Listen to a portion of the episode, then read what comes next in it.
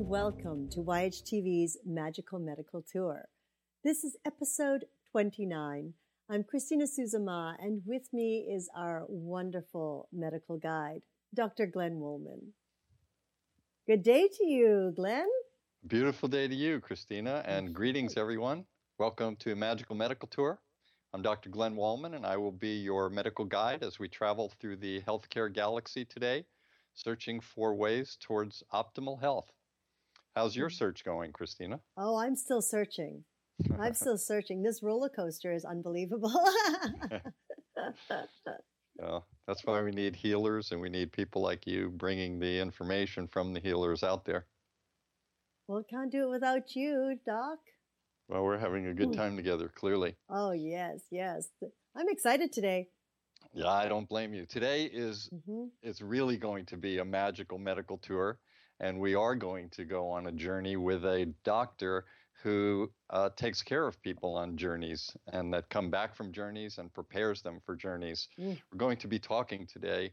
Uh, and before I even say who we're talking to, this is another example. You know, when I think about one of the reasons for this show is to uh, show people that there are so many fields within the field of healthcare and healing, and even within each field, there are specialties uh, that you can make your beautiful path to go on.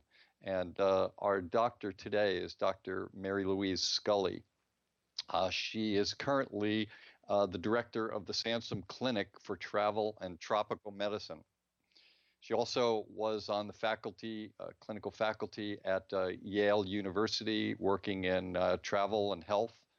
She's a She's a writer and an editor for a journal of travel and tropical, you know, magazine update. She does so many things, and today we're going to go on a great journey with her. So I don't want to uh, hold up the flight any longer, and I'd like to introduce you and our uh, global community to Dr. Mary Louise Scully. So, Mary Louise, usually as the medical guide, what I like to do for our uh, global viewers is to give them an idea of the path we're going to go on today.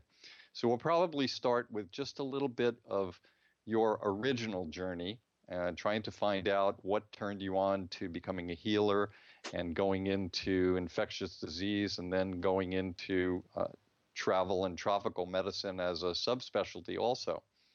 But then we want to get a lot of practical advice for our viewers because I know many of them are travelers, and uh, there's so much you have to say. Aside from some of the great experiences you've had, I'm going to try and make sure we cover some of those also. So, does that sound all right with you? That sounds wonderful.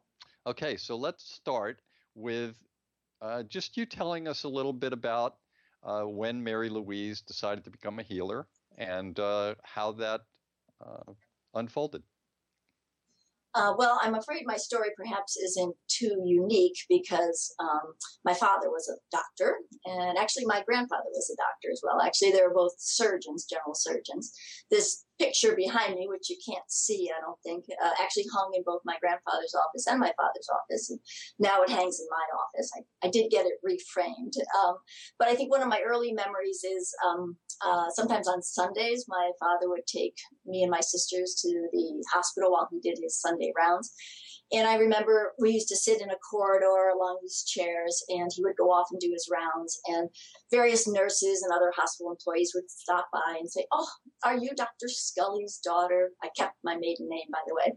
Um, and they would tell these stories. Oh, he's such a wonderful physician and a compassionate man and good surgeon. He saved my Uncle Joe's uh, uh, life when he had appendicitis. So I think there was some early, perhaps, inspiration there but actually, as I got to high school and early college, I actually wanted to be a marine biologist. Um, sort of mm-hmm. switched gears, um, and um, maybe I was inspired by the watching Jacques Cousteau and the Calypso.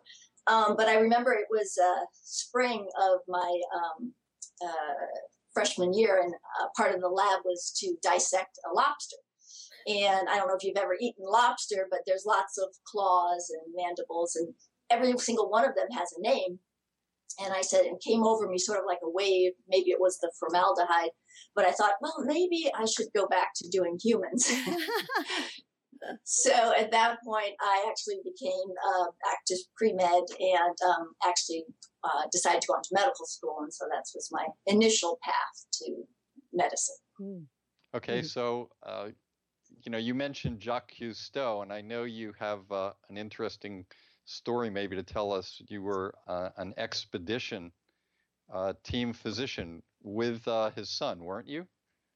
Exactly. It's kind of interesting that 40 years later in my life, um, after becoming a physician, I end up landing here in Santa Barbara, where lo and behold, uh, Jean Michel Cousteau, Jacques' son, lives and runs a nonprofit called Ocean Futures. And I actually have gotten to know him, and I you know, we're very good friends now. And I got to travel with them on one of their filmings of uh, Return to the Amazon back in 2007. Mm. So that was very, very fun. What interested you in, you know, there's so many fields. I'm always fascinated by why we go into the fields that we do. So you went into en- internal medicine first because you're a mm-hmm. thinker mm-hmm. and you like to diagnose and have a lot of information, I'm assuming. But then you you branched out and went into infectious diseases. What what interested you there? Well, yeah, I think uh, I did toy with the idea of being a surgeon. Actually, an ear, nose, and throat physician was what I was thinking about. Uh, but I really like the interactions with patients. And uh, the joke is when somebody's under anesthesia, it's only a one way conversation. so, um, so, um, but I think what inspired me for infectious disease was really the um, I went to medical school out in Chicago, Rush Medical College, and I did some summer projects with the infectious disease doctors there, um, specifically Gordon Trenholm and Larry Goodman, um, and really working with those clinicians um, that were just very well, very smart. They always wanted the interesting cases. Um, I think that was really my inspiration. And then when I came back east and uh, to uh, did my residency um, at uh, Yale and then my fellowship there was yet more uh, inspiring people. Um, Frank Bia and Michele Barry ran the International uh, Health Clinic at Yale, and I started working with them back actually in 1989, and continued through all the years working with them. Um, so it was really that sort of led me, those inspiring people are what led me to infectious disease. Not to mention the uh, science uh, of infectious disease being very interesting. Um, and there's a little joke in infectious disease that perhaps we all have a little bit of a quirky sense of humor. Uh, so you find your niche perhaps with these people. I mean, anybody who likes tapeworms and parasites, you know, it's, it's kind of a, a unique group. well, we did interview uh, a friend and colleague of yours, Dr. Stephen Jose.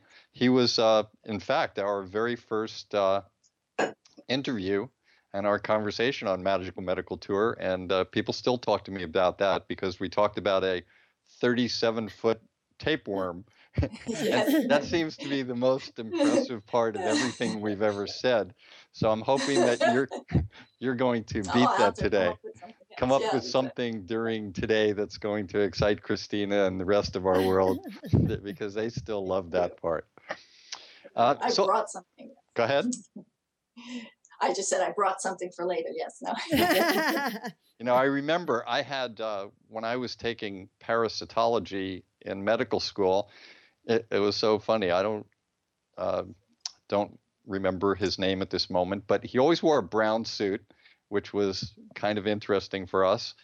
But then he would tell us these wonderful stories how he would go to these third world and maybe even fourth world countries and actually bring the parasites into his body so that he could then bring them home back to his lab and study them. That's quite devoted. uh, I was very impressed with that. So I am completely impressed. And I assume that every uh, infectious disease person is that dedicated. So congratulations, Mary Louise.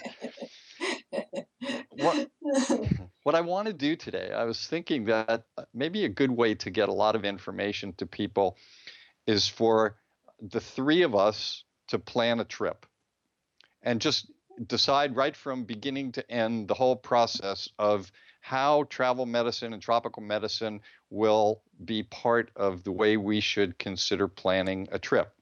So we're sitting here and we're thinking about where we want to go on in the world.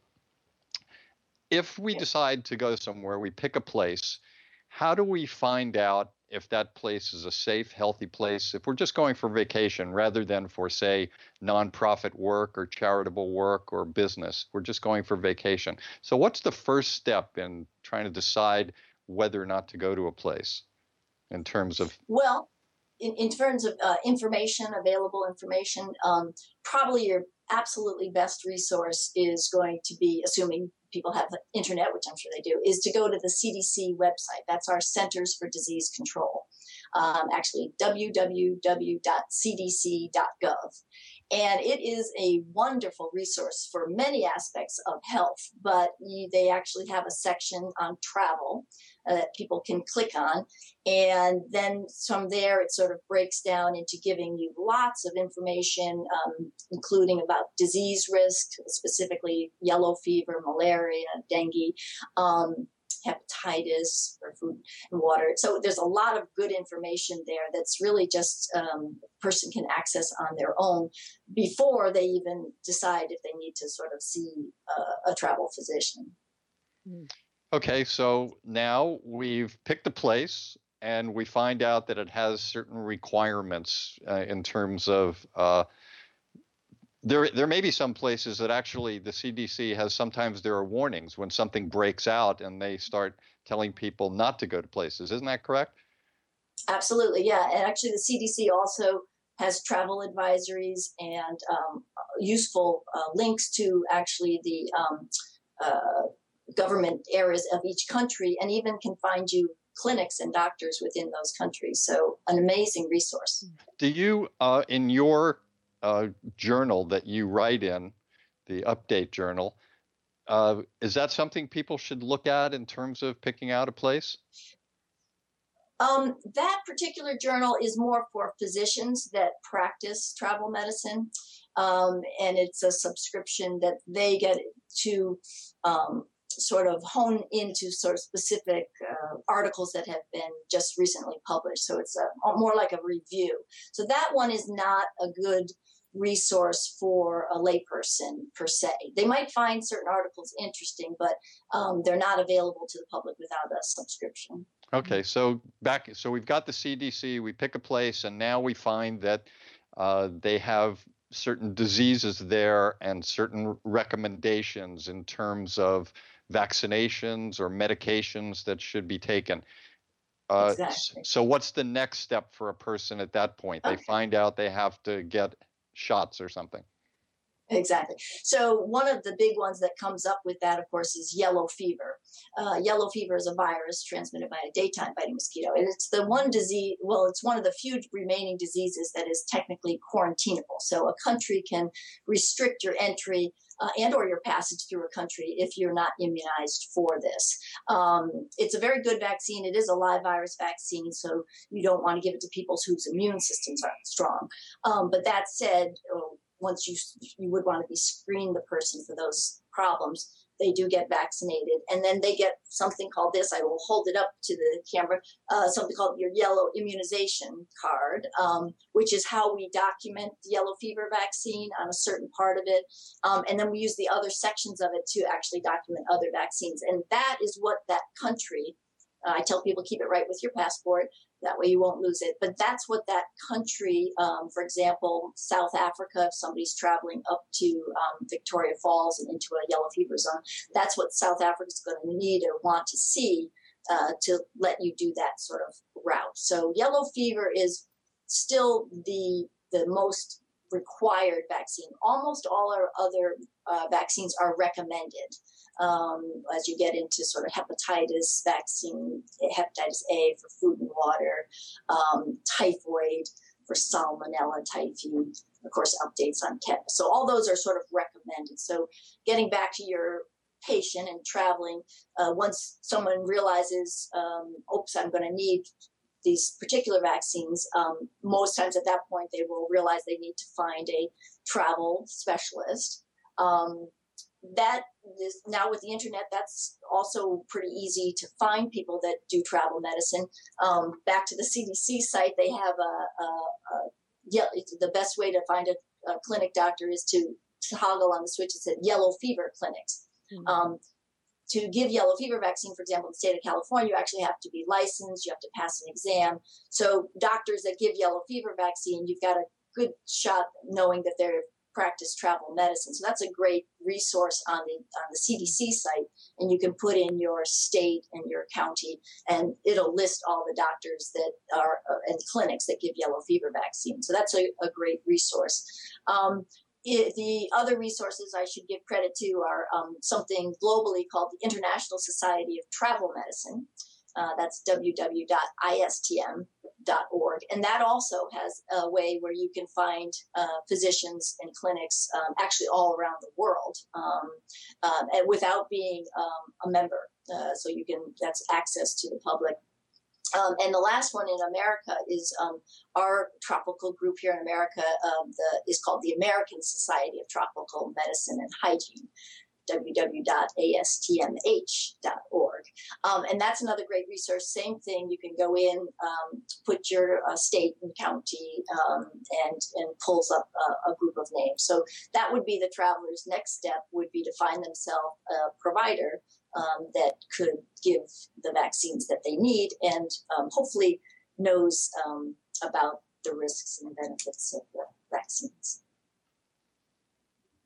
When when you uh, find this out and you find your travel doctor, there's a certain concept in here that sometimes the, for example, the hepatitis shots take a few weeks, I understand, or maybe uh, there's a certain amount of time between the shots that uh, you need to account for. So that's that's an important part, also. Correct.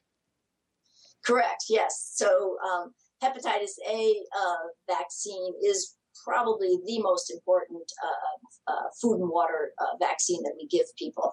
And uh, there is a little bit of a, a saying that uh, hepatitis A vaccine is probably still worth giving uh, right up until the time of departure. Uh, you know, I always joke and say on the way to the airport, uh, because hepatitis A actually has a long incubation period. Hmm. So even if you get the vaccine in and their first meal is contaminated, um, you actually probably do abort the uh, infection. So hepatitis A um, you know, I wouldn't pass on someone just because they're having an imminent departure. But ideally, in the world of travel medicine, we love to see people about four weeks uh, before, um, four to five weeks ideally. It gives the vaccines enough time to become effective.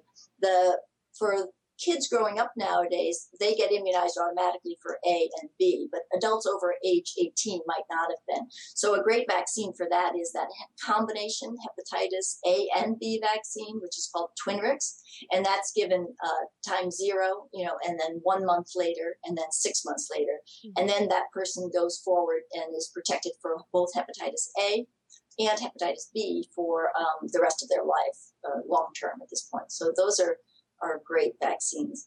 Um, hepatitis. Go ahead. Oh, hepatitis B um, is you know more blood, saliva, sexual. So sometimes my travelers say, "Well, I'm not going to have sex or something. But obviously, it comes up with um, accidents too, in needing medical care uh, abroad or uh, a blood transfusion or something like that. So I still think hepatitis B um, is a great vaccine. Um, unfortunately, because people are over 18, a lot of times uh, it's not covered by their insurance. Um, so they have to pay out of pocket sometimes, but I still think it's it's worth it uh, because these are great vaccines and completely preventable diseases that um, we should be giving immunizations for. There's a growing number of families that have chosen not to vaccinate their children. And these families may also want to travel.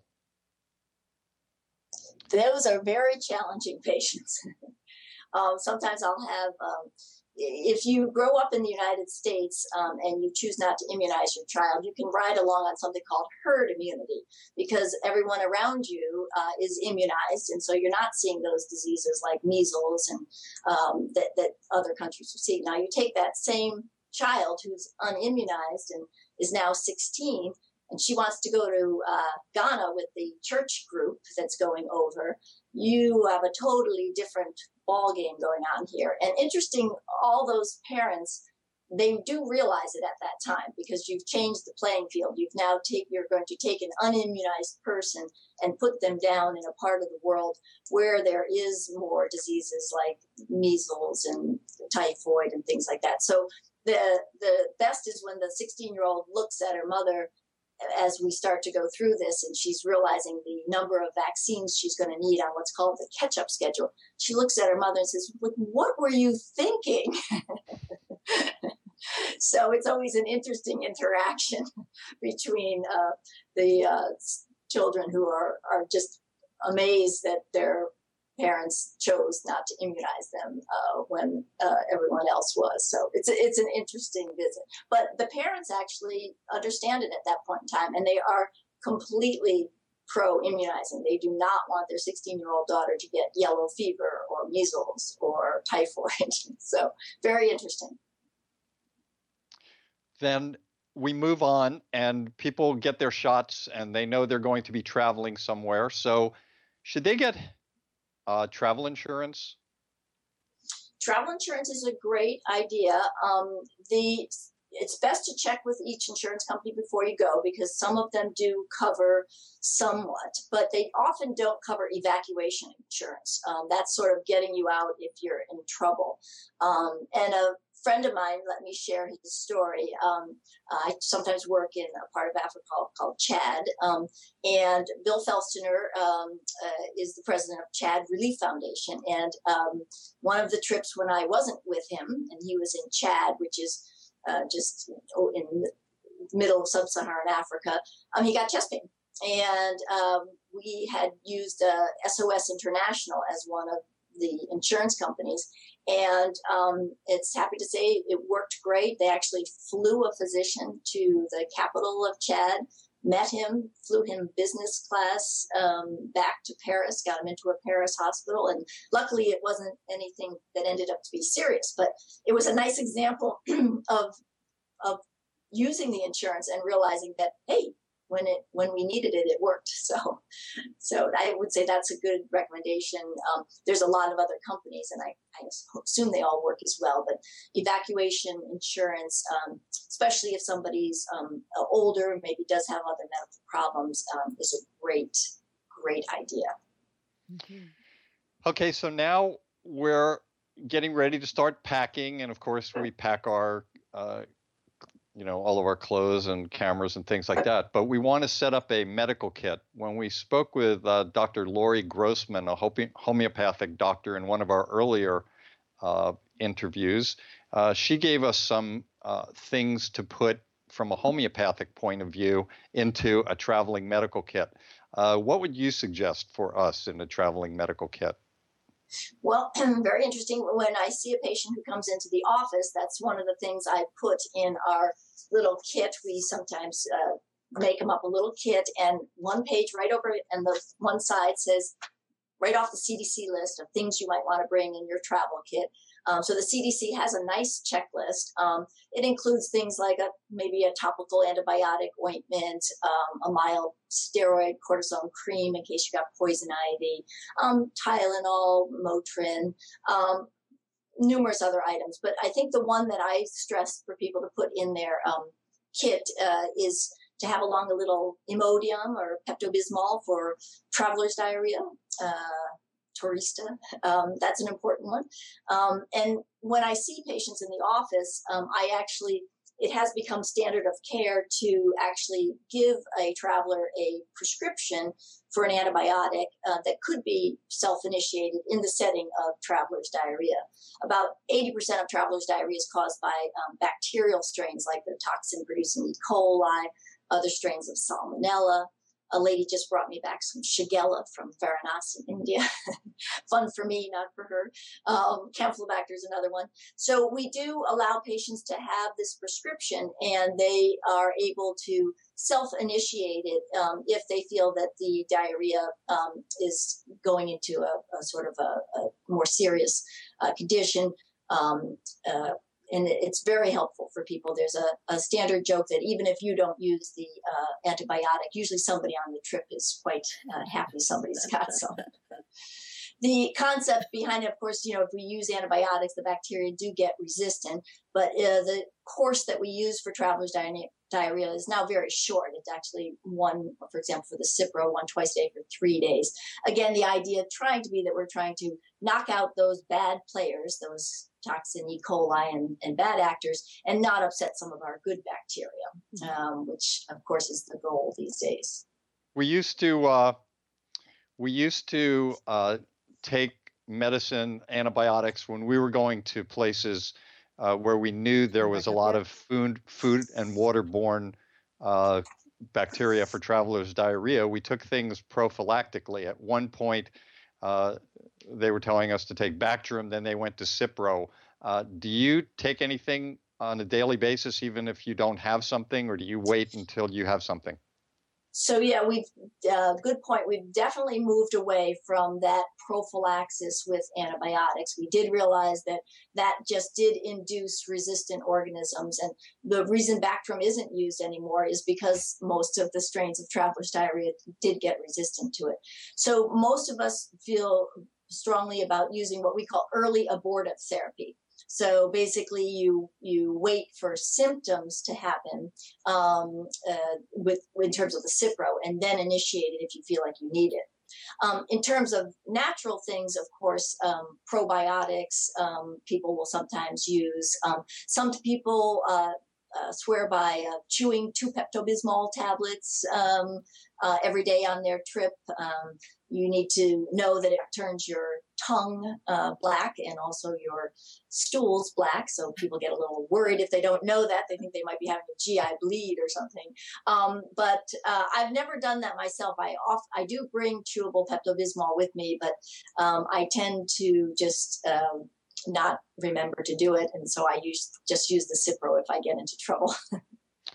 I I tell you, I I took the Pepto Bismol. I took it religiously with every meal, just one a day with every meal on all of my trips, and I never had a problem because oh, of that. And, and especially since I knew that it was going to turn colors and everything. But I have to say that that that wasn't gross enough for what we're hoping for later.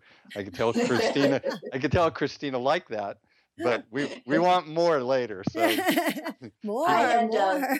Uh, I had one patient who said that he heard that if after every meal you had just drank a really stiff drink of alcohol. You know, I'm with him on that. I said, well. I said that would be hard to study because who would want to be in the control group, you know, group right. that didn't get to drink. yeah, and and I you couldn't really figure out a placebo, could you? I'll be in the group. okay, so. so so we have a package, and then we also have if the person is uh, sick and they have their own medical problems where they're taking medicines on their own, they want to make sure, uh, you know, they're going on a two-week trip, so they want to make sure they have a little extra in case there's a flight delay. I know that doesn't, or that rarely happens, but you want to have enough medication. you want to have enough medication. And how do you how do you carry that? Do you carry that on with you? Do you put that in your baggage and check it in? Does it go through an X-ray machine? Does that affect anything? Yeah. So um, the standard joke nowadays is it's, it's just all about liquids. Um, uh, in terms, there was a time, you know, years ago when we actually asked people not only to carry their uh, prescription medicines, but then a copy of the prescription. And um, that no longer really is necessary. Um, the only times that would come into play would be somebody bringing large volumes of narcotics, let's say a cancer patient traveling. Um, then you might want to have documentation um, of that. Um, and certain drugs, um, uh, uh, Adderall and some of those ones might be a good idea. But otherwise, your Cipro, your blood pressure medications, um, those can all be just travel with you. And I do advise um, uh, one of my advice is to travel light anyway um, and try to do perhaps carry on, um, especially with the flight delays. Um, but that's a great um, point is to, to bring your prescription your prescription medicines in your carry on. Don't put them in your packed luggage because you want you want to be sure you don't lose those. Are there any are there any medicines that need to be uh, kept cool? You know, some things we keep in refrigerators. So if that's the case, how do we travel like that? Yeah. Yeah. Exactly. Luckily, almost all the travel medicines uh, that we give people to carry, uh, actually, none of them need to be refrigerated. And even in the old days, um, with some of the HIV medicines that needed to be kept refrigerated, they've come up with new formulations um, as well on that front. So, the one I was thinking of, which is often usually given before the trip, is the um, there's a vaccine for typhoid um, oh, the oral typhoid vaccine, and that does come in a little box with four capsules, and that does have to be kept in the refrigerator. But that's taken every other day, four times, like a Monday, Wednesday, Friday, Sunday, and that's taken before the traveler goes on the trip, so you don't run into trouble in terms of that. I've had some travelers that are business travelers that are doing other flight uh, travel in between and they're uh, trying to tell me that they can get the airplane to put it in the refrigerator but i usually don't uh, advise that if, if they have such a tight schedule that they don't have eight days where they can take the typhoid vaccine at home orally then it's probably a good idea to do the shot on that patient. What about uh, in places where they have malaria for example as as just an example here there are medications that you can take, and there are various mm-hmm. choices of medications, maybe a daily dose or a, a, a dose that you take uh, a different way. Sometimes you have to take them ahead of time, sometimes you have to take them even after you come back. How does somebody determine whether they're going to have a side effect from a medication they've never taken? It would be miserable to go to a place that, that you really want to go to and then find out that you have a bad side effect from the medicine. Yeah. Yeah, I think the malaria topic is probably one of the most important topics we cover during a travel visit. Um, and the first step is actually determining if the person is actually going to be in an area where there is malaria risk. Um, the wonderful thing nowadays is we're all connected on our internets and phones, and so doctors across the world um, can stay in touch much better, and we can actually really fine tune where the malaria risk is in the world today. Years ago, um, if somebody was going to Cambodia or Vietnam, we would just say, okay, you need malaria pills. But nowadays, I go over these maps with the patients that um, are generated. I actually have a subscription to a, a, company called Shoreland, which takes the CDC and the WHO, World Health Organization data and merges it mm. into a visual where the patient and I can sort of sit there and look at the map together and fine tune their itinerary. And I can actually sometimes t- give them their malaria pills at just the time when they're going into that area. So it's really improved a lot. Um, and malaria medicines, of course, get a bad reputation mainly because of an older medicine called Lariam. Um, mefloquine is the generic name. And I always tell people if you Googled Lariam, you'd see nightmares, insomnia, depression, suicide. Um, so it was all we had through the 90s, but we do not use much of that at all anymore in our com- uh, in our country. I always tell people if people tell you, "Oh, I hear malaria pills make you crazy," I say, "Tell them you're not on that one." um, the better choices in uh, 2012. Um, is something called Malarone, which is a combination of two drugs, atovaquone and proguanil. Um, and the uh, my line always is that the only side effect of Malarone seems to be on your purse, uh, on your wallet, because it's still pretty expensive. Um, it's about five to seven dollars a pill, though they just came out with the generic, which is is helping. Um, so that's a real plus because that can be started one day before uh, going into an area each day during and only seven nice. days afterwards. Um, that older pill used to start two weeks ahead of time, and you have to go for four weeks afterwards. Um, and then um, I always tell people the the reason why you take it uh, after you leave the area is because if the parasite goes in on the last day, uh, through the mosquito bite, it takes a little trip through the liver, and the medicines actually work in the bloodstream. So every malaria pill always has what I call a tail piece afterwards. Um, and then the, the last workhorse um, is good old doxycycline, um, uh, a tetracycline antibiotic. It's used for skin infections, acne in our country. Um, it's uh, cheap. I always say you can bring a bucket of it for ten dollars, um, and it started one day ahead of time, each day during, but it's taken for thirty days afterwards. It has a longer tail piece. Um, and on that one, we go over with people um, sun sensitivity. Some people are sensitive on um, tetracycline uh, to the sun, so we would warn people, especially fair skinned people, about sunscreen and hats and things like that. Um, women sometimes worry about yeast infections, um, but on the lower dose that we use, um, uh, it's really not that common. But if a woman's prone to yeast infections, I would advise her to to bring uh, a treatment for that, or perhaps consider the Malarone. Um, and and some people there's uh, there's one side effect also of doxycycline where we don't ask people to take it right before lying down at night because it might irritate their esophagus. Um, uh, there's also a subgroup of the um, Peace Corps workers and long-term uh, workers on the ground that feel that the doxycycline might actually give a little protection against traveler's diarrhea, some of those E. coli strains and things like that. So that's perhaps a plus on the side of doxycycline.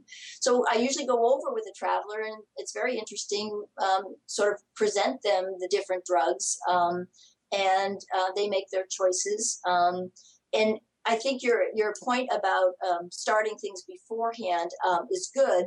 Um, it's interesting with the Malarone being so well tolerated we actually don't do that. Um, it's a good thought, but since the pill is expensive, um, most people opt to just take it on their trip. And, you know, I think in all my years, uh, well, uh, at least the last 15 when Malarone's been the predominant one, I think I've maybe had two people um, have any trouble with it. Um, and one of them was just uh, some mouth sores. But I mean, and so millions and millions of doses of Malarone going into people with really very few side effects. Uh, matter of fact, it's so popular that uh, apparently it's uh, there's a counterfeit uh, version of it that's coming out of China. So the joke is, don't buy Malarone in Beijing because uh, it might not be Malarone. So, um, but these are great drugs, and I think I try to help people get away from the um, prejudice that there is against malaria medicines because they're remembering that old medicine. And I think the ones we have nowadays are well worth taking and with the information we have, we can really fine tune the time that they might need to be on it. So we've you actually a lot of helped progress. me there in uh, making some decisions on my next trip. That was great. Um, if but as an aside, you did you did bring up something. Uh, women that are prone to say a yeast infection and they for some reason choose the doxycycline and they're going to be away for two weeks. They start getting what they believe is a yeast infection they have to still continue the doxycycline. How do they treat the yeast infection uh, through that process?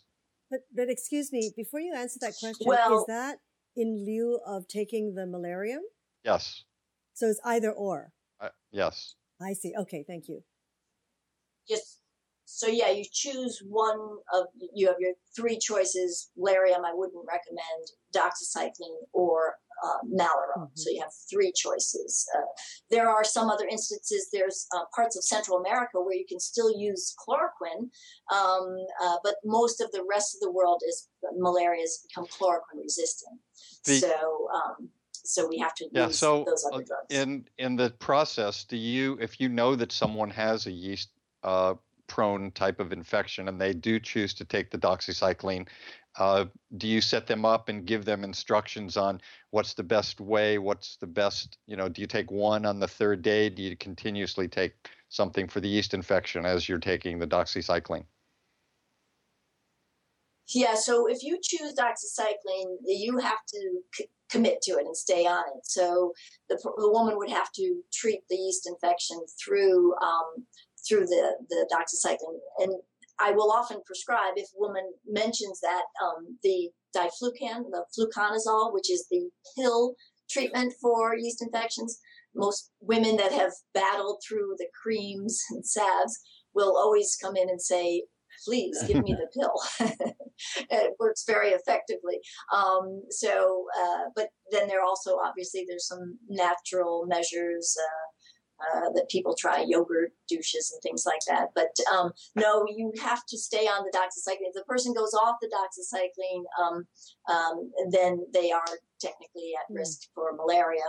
Uh, so okay, now we're we're over in our uh, happy place. We're traveling and everything is great. We're taking our medications and something happens to us. We get sick while we're over there or we get hurt. What's uh, what do you suggest as a travel medicine physician? Well, again, that's when that having the uh, evacuation uh, insurance. Um, there's also, I mean, if it's not that serious, let's say you're just running a fever and you need to be evaluated, right. um, that's when you, you want to tap into the sort of the local uh, doctors. Um, there also is um, on the CDC website also the ability to look at your country of destination and to get um, clinics that are there. There's also, I often will give patients um, particular references. Uh, there's the International Association of Medical Assistance for Travelers, which is uh, has a booklet that lists the clinics, and I think that's very useful for people to have a specific uh, clinic uh, that they know to go to. Um, would, and then would you I, would you repeat that one, please? Oh, the International Association of Medical Assistance for Travelers, IMAT, we call it. Um, and it's um, it's not available. Um, it's more of a physician membership. Um, so again, that the patients can't access the clinics in there. But if again, if they're with me, um, I usually will make a copy of, for example, the uh, clinics in Kenya if they're going to Kenya. Um, a nice resource that I have too is um, uh, through this International Society of Travel Medicine. I've actually met and worked with various colleagues throughout the world. So it's really nice if somebody's going to be trekking in Nepal, um, and I can give them the name of a colleague of mine that I know works in one of the big uh, health clinics in Kathmandu. So a personal touch to it is great. Mm-hmm. Um, so that's even better. But a sick traveler, yes, uh, the most important thing is you want to seek medical assistance, and especially if in your uh, a malaria risk area, you you want to be uh, checked for malaria. The good news is now globally we have these um, rapid diagnostic tests for malaria. It used to be you'd have to make a blood smear and a, a somebody would have to look at the blood smear and make the diagnosis. Now these rapid antigen tests can be done uh, quite quickly and often by nurses and nursing assistants in, in other countries. So that's made a huge difference in malaria diagnosis globally. Mm. Wow. And then we uh, finish our trip, we come home. Is there a certain amount of time uh, that we can be home that we could say, okay, now I'm sick and it's not related to my travel? Or uh, say you get. Very interesting. Go ahead. I think you understand question. my question, um, right? I totally get it. Yes, and it's a good question because actually that's how we um, look incubation period as we call it is how we look at illness uh, or fever in a returning traveler and we exactly look at the time from their arrival back so there's short incubation diseases uh, which are sometimes like uh, dengue fever yellow fever um, and then there's longer incubation period uh, diseases and uh, an infectious disease doctor actually has books that can show them columns of diseases that would occur within the different uh, uh, incubation periods. The one that's interesting, of course, is malaria. Um, malaria comes in four varieties, so to say. Um, and the severe form of malaria does usually present uh, fairly quickly, you know, within four weeks after a trip. However, there are some milder forms. Well, I always say milder the patients that have had them say they weren't very mild, but the, the less severe forms of malaria, P. vivax and P. ovale, um, they, when they make that trip through the liver, they can sort of stay there. And those parasites can sort of emerge um, later on. So I tell travelers, uh, emerge and cause fever and symptoms. So I tell travelers, even if it's up to, uh, for example, a year after a trip, for example, to a malaria risk area, and then they're in an emergency room with a fever and illness, do always mention to the doctor that, well, I did go to Kenya uh, uh, six months ago, just so that they keep uh, malaria sort of in the differential uh, as they're considering what your illness is. So, so yes, uh, but once you get out past a year, um, uh, you get the list gets pretty small in terms of infections. It doesn't go ever really go to zero, but it gets smaller. What about the travel bug, where you want to travel again? Yeah. Well, that's good. That's a good thing. okay, you don't want to cure that one. Um, I don't want to cure that. Uh, Dr. Skelly, what about um, we'd heard of one called the Ross River fever and other diseases oh. that might recur in the system during your lifetime. What are those about? Well, Ross River is, is pretty unusual. Um, uh, but I think when people talk about recurring diseases, a lot of times they'll go back to malaria and say, "Oh, I hear once you've got malaria, you never can get rid of it." And that's because of that story about the the liver phase of some of the forms of malaria. Now, the good news on that front um, is is that nowadays we actually figured out that if you use the right dose of a medication called primaquine, um, that you can actually get rid of those uh, forms in the liver. So we're seeing less of these late uh, relapses um, uh, from from that particular disease. So, um, but yes, there are certain diseases um, that can go into sort of a more dormant phase, um, but they're not the common ones that I would worry about with most of the travelers today. Mm-hmm. You would think of that a little bit more in maybe perhaps a migrant population. I see. We're talking about uh, a lot of travel away. What about in this country? Are there any places that we have to be concerned about? my neighbors. well, um, you know, I think um, no, I think in general we are um, uh, from a standpoint of of, of food and water. Um, we're pretty lucky in our country. Um, I think if you get though into um, uh, food and water aspects of, uh, for example, trucks that sell food off, you know, uh, lunch for you know the what do they call those? The uh, trailers that come and serve food to people. I mean, there's always a risk of, of mm-hmm. uh, food poisoning uh, from those things. So that's probably um, in our country right now. We're having um, obviously an increase in West Nile um, uh, virus um, that's uh, transmitted by a mosquito. And so our numbers for West Nile encephalitis are up this year. So um, again, we're lucky enough in our country that we don't have um, malaria or yellow fever anymore we did at one point in time in our history. Uh, there was an epidemic in 1793 that wiped out most of the population of Philadelphia from yellow fever. But we're lucky enough now that from the mosquito aspect, uh, it kind of comes down to uh, West Nile and some of these encephalitis viruses um, as well. But it, we're not totally safe, but we're pretty safe. but we do we do have to be concerned if we're out camping, drinking certain river water, giardia, things like that. Exactly. Good point. Giardia is in our local streams. Um, I think most people know enough. I hope know enough not to to drink without uh, filtering their water from a local stream. But that's a very good point. Um, and then you bring up camping too. Always comes to mind with tick um, transmitted illness. Um, Lyme. You know, certainly in parts of the country, Lyme disease, ehrlichiosis, babesia. So we have quite a few of those. And of course, um, not related to ticks, but uh, camping. Of course, we have the hantavirus going on uh, with the outbreak in Yosemite of the uh, this virus um, uh, from usually from rodent droppings, uh, people inhaling aerosols um, of the virus. So CDC has an alert out right now for people that were in the Yosemite uh, camps over the summertime. So so yeah, so we we we have different diseases than uh, sometimes the other countries uh, across the water. You know, speaking about diseases, it's a great segue. What's the most bizarre or pathogenic uh, little critter out there that we should be concerned about on the planet? Uh, on the whole planet, huh? Yeah, and make it really well, gross and gory for Christina. oh, just for me. yeah, I don't care. Well, I think probably the one that evokes uh, the most fear in people still is Ebola, mm.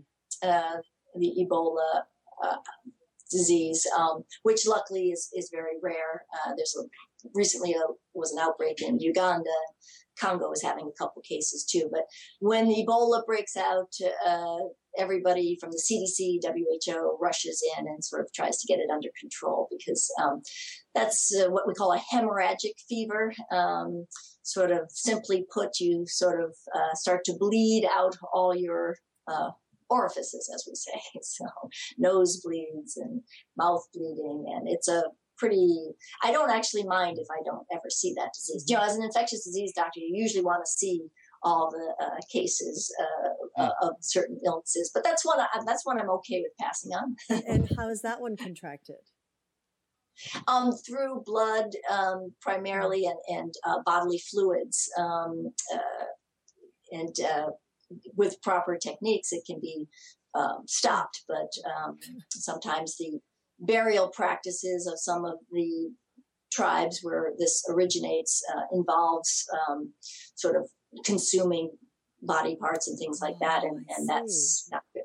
And then when it gets into the one person gets into the healthcare system of course then doctors and nurses um, get exposed because um, it's not only from blood. So it's a it's a tough tough you have to tell them to cook the cook the the, the corpse first for god's sake right. no sushi brains That's a good point.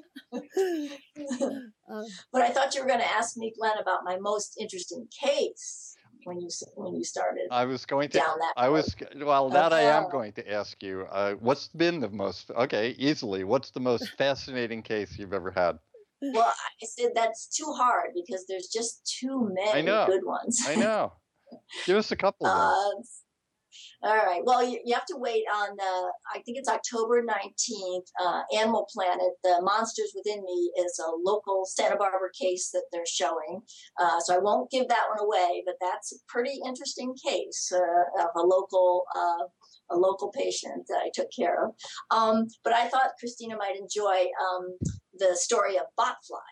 So Botfly um, I had a group of students. They were um, local students that went off to Belize um, on a mission trip. Um, and three of the students, I actually only took care of two of them, returned with something called botfly.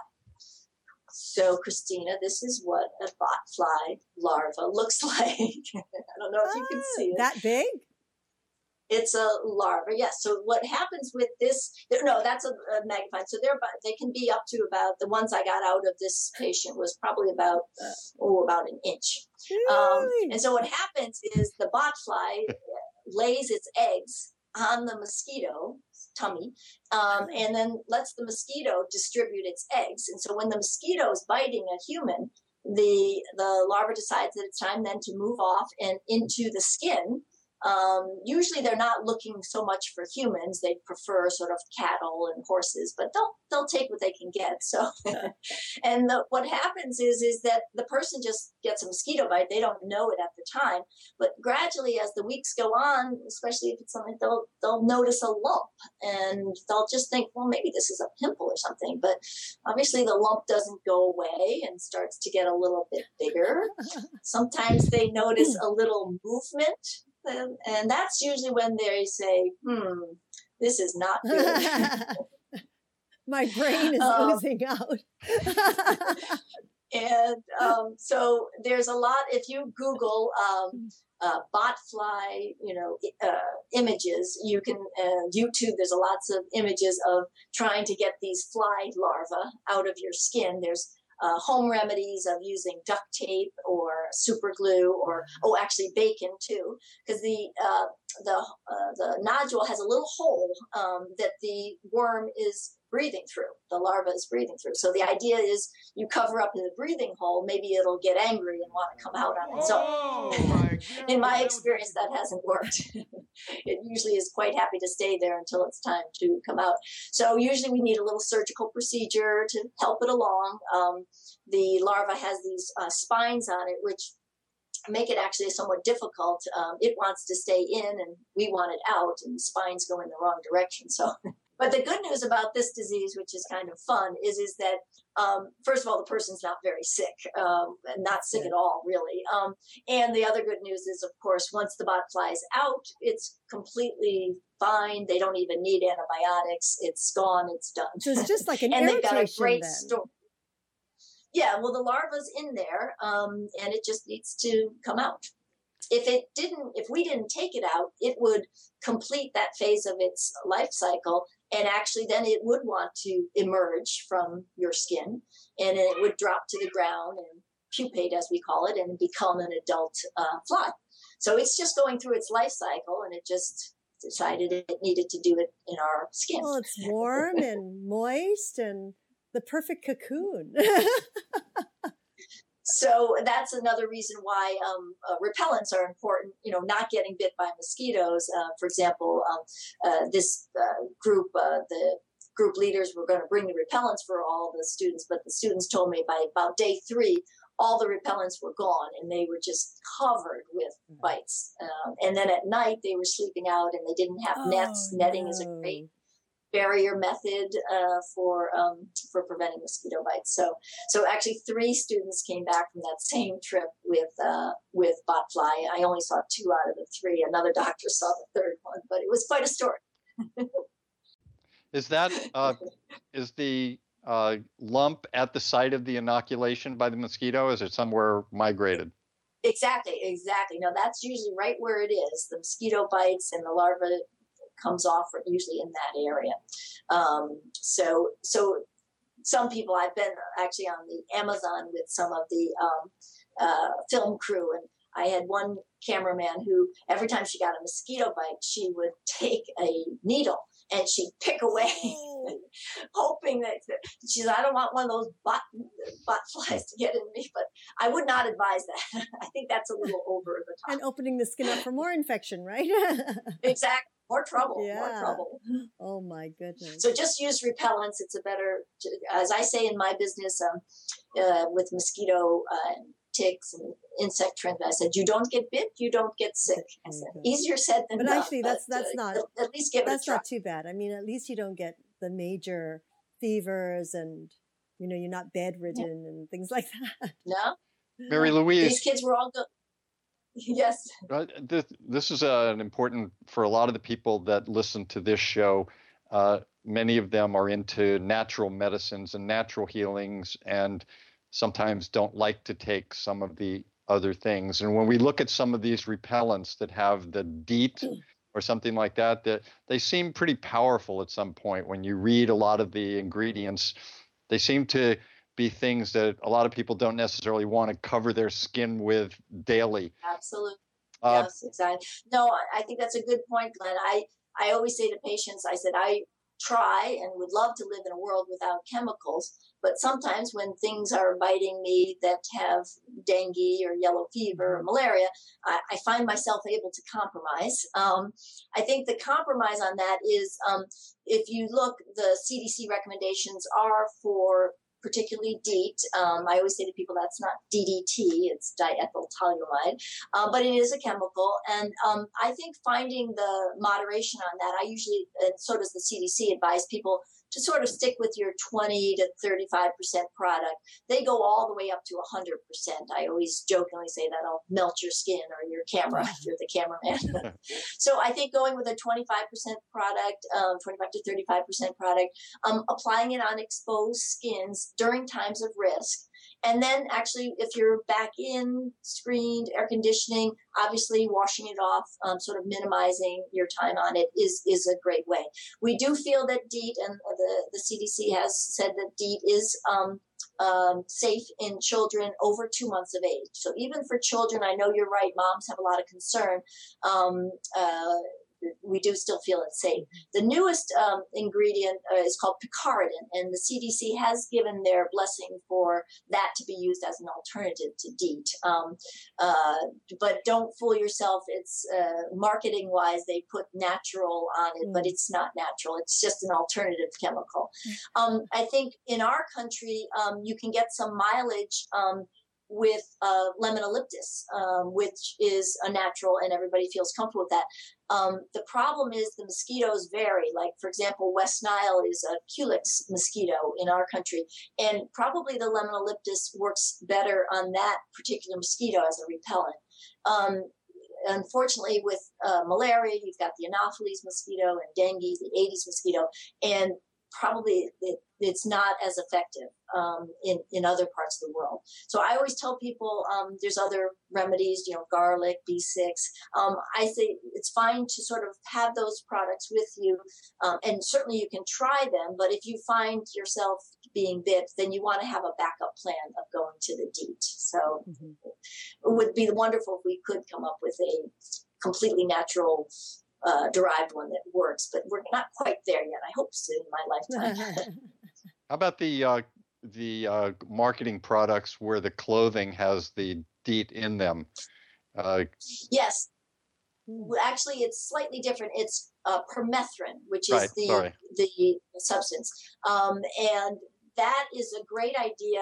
Um, I actually advocate. I might even have it. I think I brought a show and tell. I had my show and tell for you, but yeah, there's a nice can, um, and the nice thing about that is you can spray the clothing uh, before you go um, your own clothing. You can actually buy clothing where it's been done for you. It's called buzz off clothing, but I always say it's about $70 for the shirt. So it's a little more cost effective to buy the $10 can. Um, and you can spray your clothing a nice sunny day out in the yard. Um, and it, the clothing will get all wet um, and ugly looking, but it does dry. Um, I always say don't try it on your most favorite shirt at first, but that's a great um, uh, resource and it works for ticks, mosquitoes, uh, sand flies. Um, for example, our military does their clothing usually every several months. Um, you can go further and actually soak clothes in it, um, uh, but usually for my travelers, usually the spray is usually plenty. Mm-hmm. Um, so. so that's mainly for clothing only yeah, so you'll see people start to, to use DEET products on their clothing, but I would stick to the recommendation that the permethrin goes on the clothing, mm-hmm. um, and then they use the uh, the DEET on the skin. The permethrin, um, Glenn, is what they've been putting on all the insect netting and distributing um, this in Africa and other countries in the world with um, malaria, because if you can get mom and the children under a mosquito mm-hmm. net at night, you can break the cycle of malaria because malaria needs infected people to kind of keep the cycle going. Wow. So uh, the permethrin net treated netting is a, is a great idea, um, and I often do advise travelers to bring their own netting if uh, their accommodations are going to be more camping and things mm-hmm. like that. Mm-hmm. It's hard to believe now that anyone would ever travel without talking to you. I, I'm not even sure I want. To. Or going to the CDC website. well, I even to go to Trader Joe's now. Maybe I'm a little concerned. Well, as I said to you, my neighbors. No. uh, but um, you know, I'm going to take us back a little bit about preparing for travel because I'm one of those moms that did not have their child immunized, and I am, of course, part of a growing group of parents that have chosen not to immunize their child. So because of that, that was one reason why I've chosen not to go overseas or to Asia or anything like that at this point in time. Um, not saying that I don't believe in immunizations. That's not what I'm saying. I do get immunized when I go into certain places, like if I'm, you know, filming in the jungle in Thailand. Believe me, I got all my shots, you know. Um, and so what you were saying earlier about, you know, the children that have come up to the age where it's time to travel. You were saying that they have to do a series of catch up immunizations. Yes. Can you fill mm-hmm. us in on that right do. now? Because I think I have a slew of parents that would love to hear this, and and they should be. Well, actually, you can. Sorry. You do um, as a child ages. So at 16, um, certain of the childhood vaccines, um, uh, for example, that are given uh, when children are first born um, uh, would no longer be pertinent. So that you do with the growth, uh, you do, uh, for example, the pneumonia vaccine uh, that children get, uh, the hemophilus vaccine, the Hib vaccine, um, and the rotavirus vaccine. Those would drop out of the adult. So there's a catch up schedule, and actually, you can see it on the CDC website. It's just all laid out there in terms of the catch up schedule. But usually, what that involves is going to be primarily uh, catching them up on the hepatitis A, hepatitis B, um, the tetanus, you know, what we call the the tetanus, tetanus, diphtheria, and whooping cough piece. There's a series of those. Um, we usually still would catch them up on polio, though luckily polio is almost being eliminated.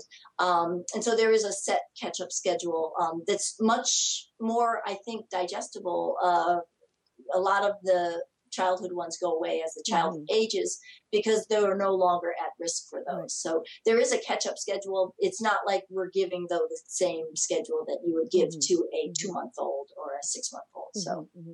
I mean, I, I, I would feel fine with that once my child becomes a teenager and everything. I would I feel more comfortable with that. Whereas as a child, I when I looked at that list, I was, oh, I don't think so. you know, yeah.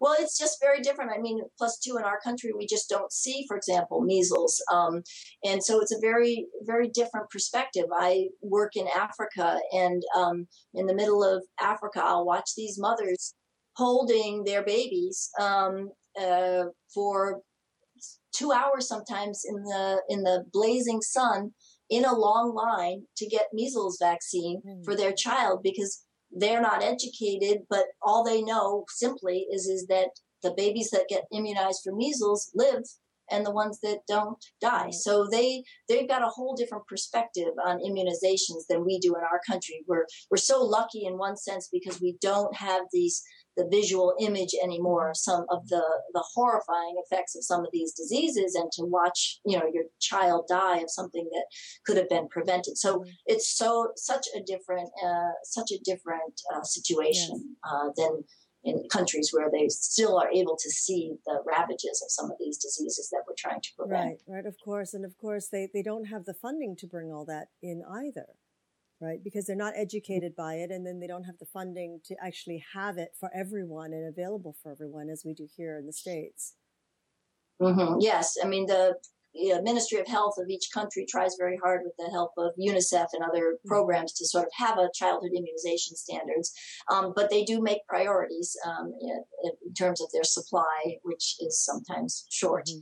supply. Um, but uh, for example, there is a standard immunization schedule for each country uh, during childhood. Um, um, whether it's Chad or whether it's uh, England. Mm-hmm.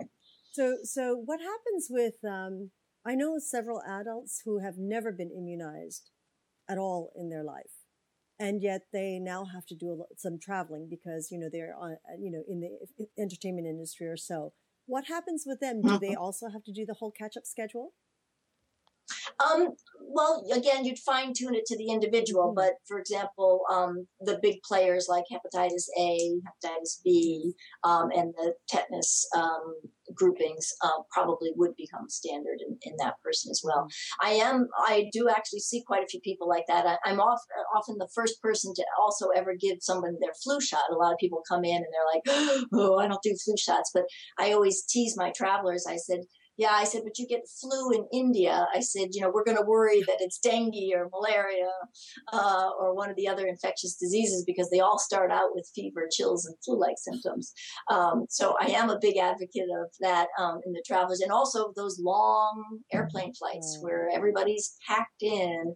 Uh, some of these flights now are 15 plus hours. Uh, and again, I always say that it's, it's always flu season somewhere in the world. So when uh, Southern Hemisphere hemisphere moves out of their flu season, the northern hemisphere moves into our flu season, and in the tropics there's flu all year round.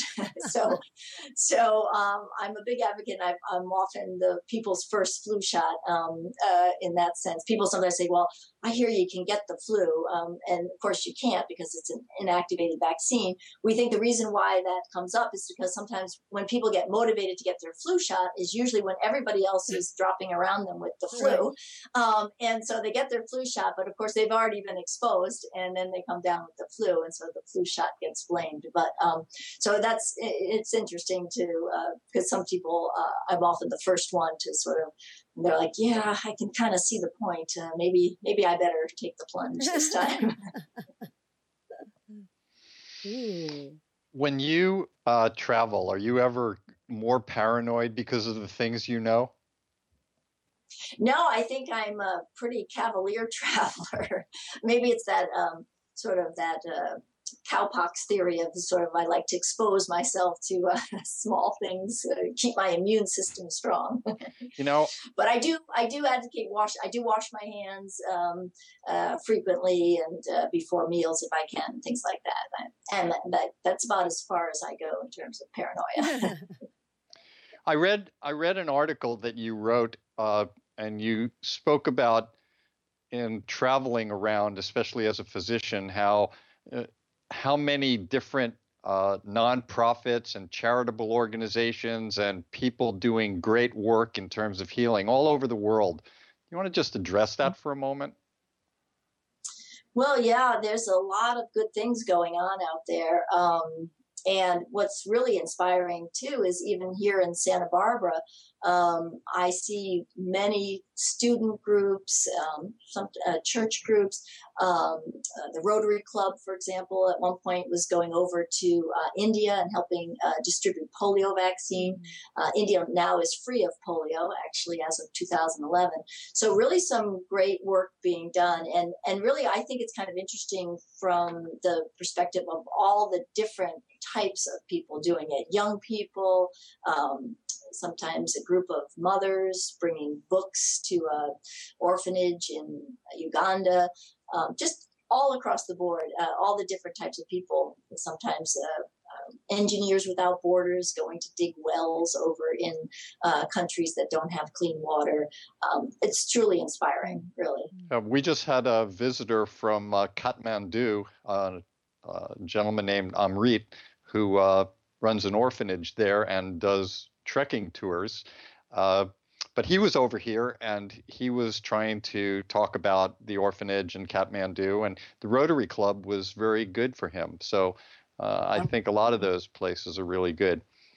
Mary Louise, uh, for each of our guests, we always ask for a special health tip uh, based on your own journeys and travels that you can give to our global community. And I, I can't wait to hear this. Uh, do you have something for us? Um, Not that there's so, pressure. Well,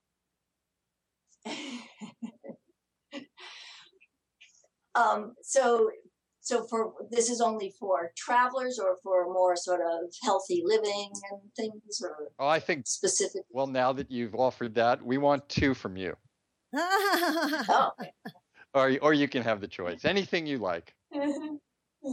well, I was going to say one of the practical aspects for travel. It's not very um, uh, fancy, but I was going to say getting back to healthy um, uh, bringing healthy snacks with you uh, on the plane.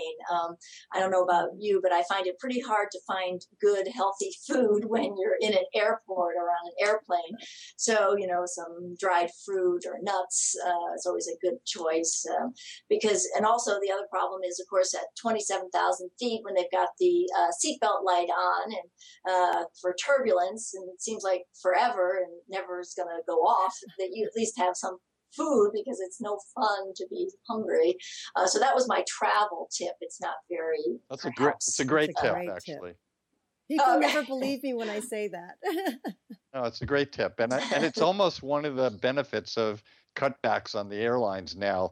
Uh, you know, I ne- I always counted on the airline food, and now I actually do it the other way, where I specifically bring things, and if there's something there, I don't even care. But I I think mm-hmm. that's a great I tip. think that's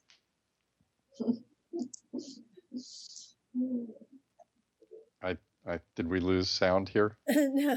Oh no, sorry. Was I supposed to? And oh, I was supposed to give you two tips, right? Three, I think. Well, I was what say, What we agreed on. Three, wasn't it, Christina? Oh no. oh no. Um, but no, I was going to say for. I mean, I balance my world also with infectious disease um, here, um, as well as travel, um, and um, I think my life uh, has told me over the years that you know uh, although we try to stay healthy um, no matter how hard we try there's going to be times when we're going to get sick um, and i think that's the hardest part for people um, is i always say that uh, to listen to their bodies and really sort of give in when they do get sick um, so often somebody uh, maybe make the diagnosis of mono or pneumonia or perhaps a foot infection that I know is going to take four to six weeks. And these patients will sit there and look at me with these kind of wide eyes and anxious look and say, "Oh, you don't understand, Dr. Scully. I just so cannot be sick right now. I just, I just can't be sick right now. Um, I have a thesis due. I have a, uh, you know, a big presentation. I have a TV show maybe to do. Um, uh, I'm in the finals of the CIF volleyball tournament and I'm the star player. Um, so I've heard a million excuses, a million reasons over the years, and I just kind of lean back and I kind of shake my head and I said, well, you know, in all my years, I said, I've never seen that that works. I said, your body just doesn't take orders. and so I really try to encourage people to uh, give into it, listen to their body, allow their body time. Um, I can certainly give them medication, um, and that's part of the cure, but they really do need to rest and de stress and really let the immune system do what it needs to do during those times of illness. So. Christina, are you listening? Um, yes, but laughing. you know, I have this magical illusion. I think I'm a little bit of a magician here. I, Glenn, I don't say that I cannot be right now. I say, I say to my body, you're allowed to be right now, but I just have to continue doing what I have to do. All right.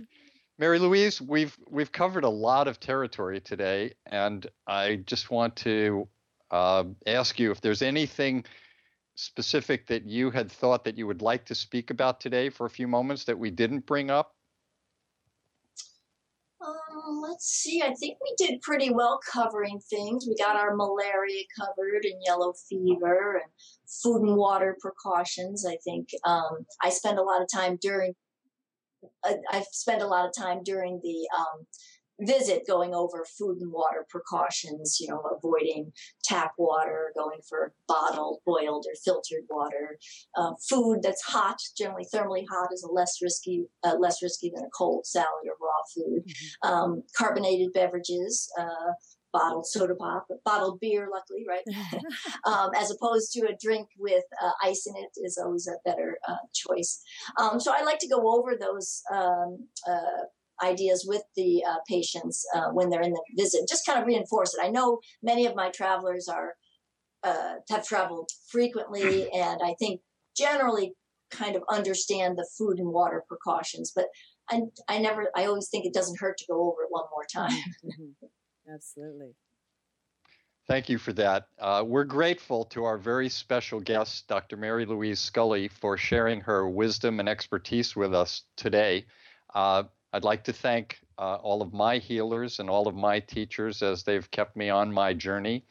And I look forward to uh, getting together again next week with uh, all of you and Christina as we go through another quadrant of the healthcare galaxy. And until that time, I wish you all optimal health. And thank you so much, Mary Louise Scully. Yes, thank you so much, Dr. Scully and Dr. Glenn Woolman. This has been a such a fun ride. I mean, such a fun little journey that we're on this morning. Um, again, we invite you all to join us here at yogahub.tv every Tuesday for our magical medical tour at 10:30 a.m. Pacific Standard Time, 1:30 Eastern Time, and of course for Trinity of Life on Wednesdays at 11 a.m. Pacific Standard Time, 2 p.m. Eastern Time. And if you would like to connect directly with Dr. Glenn Woolman, uh, you're welcome to contact him via myyogahub.com forward slash G Woolman or over Twitter at um, over Twitter at Glenn Woolman or through his web address, which is website glennwoolman.com. Be sure to try his metaphor square breath when you're on his site. That's something that helps us get through each show and through the day. so it's a great thing to learn. Until then, we look forward to seeing you and namaste.